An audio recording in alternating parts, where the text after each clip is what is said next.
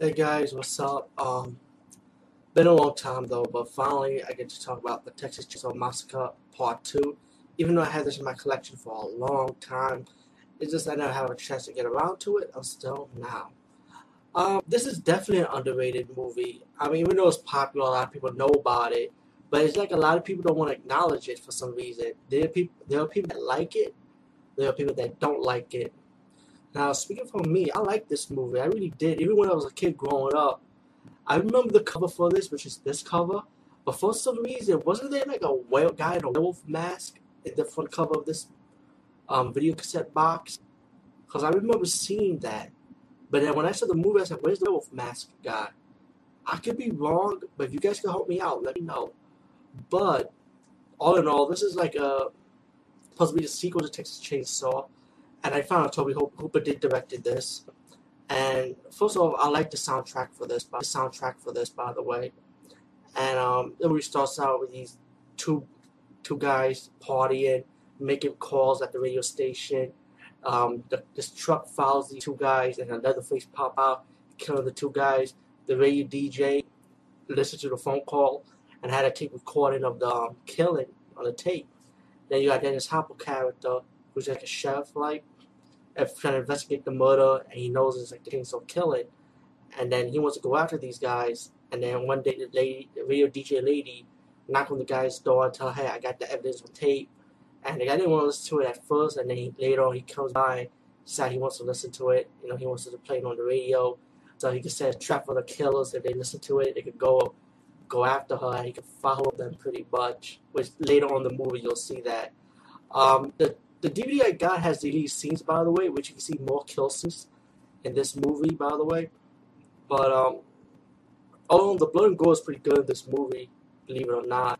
And I like how when the, the guy with the plate and the Leatherface came to the radio station, they killed the one of the radio radio, radio broadcaster guy, and they were trying, and they was going after the woman. But when it was going after the woman, this is when, um, excuse me, I should rephrase that.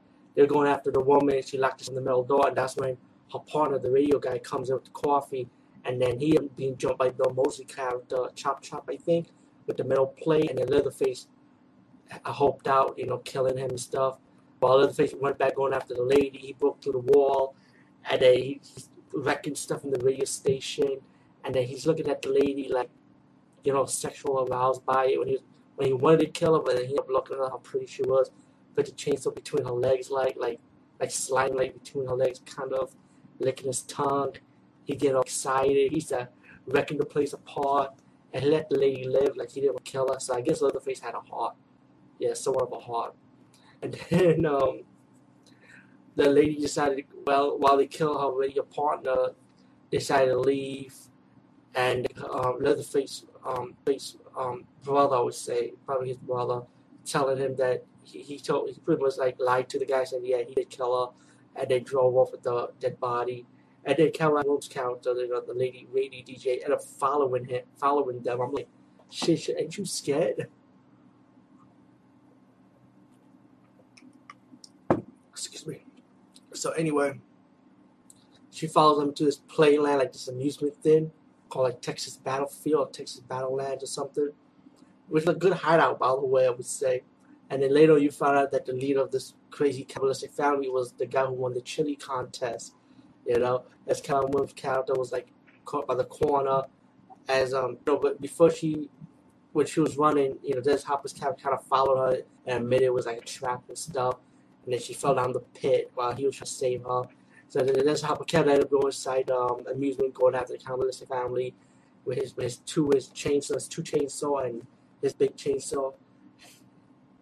It's just funny, man. This whole whole movie is kind of funny, to be honest with you. Even though it's horrible, but it was kind of funny because it's like I like how Bill Moseley character Chop Chop was acted. You know, just, to me, he's like more of a leader than the Leatherface character. Same with Part Four. A lot of people didn't like Part Four. I didn't like Part Four because of Matthew McConaughey. And that's the thing is like Matthew McConaughey was over leader, while while like in like in Texas Chainsaw Massacre one and three, it was like Leatherface was more of a leader. He was more of a standout character. And this is my opinion, by the way. You know, part two, Leatherface had a big role, but I just felt like Chop Chop took that whole movie away from Leatherface. You know, even at the ending, it was Chop Chop who's taking over. I mean, come on. But anyway, while Catwoman's house is underground, you know, amusement, she she was captured. You know, she saw how crazy the family is. She was able to fight them off. You know, then his house captain came in saving her. He was fighting other face in a one-on-one battle with a chainsaw battle. You know, fighting off the cannibalistic family. You know, and then later on you get Caroline Williams counter, the radio DJ, climbing up in the final battle against Chop Chop you know, and then you saw like this big old on the top of the amusement park. You got like, this big old dead body, to the grandmother of the family, and it was a chainsaw. And um, you get this epic ending when she was able to battle off the villains, and I liked how it ended with her like holding up the chainsaw, going all ballistic and crazy because you know she she been she been she been too much in her head. You know, it's like yeah, this whole shit is a fucking mess. I'm I'm pissed off. You know, starts screaming and yelling. I kind of like that ending. You know, I found it was pretty cool. But this whole movie to me was actually good. I did enjoy it. You know, um, as for the special feature, I wish they could put some high definition on the deleted scenes. You know, make it more clever. You know, um, I've never seen the Blu-ray. I don't know if the Blu-ray had any features, but I heard it, does, it doesn't have no features. So I think I stuck with my DVD, regular DVD one app that I bought.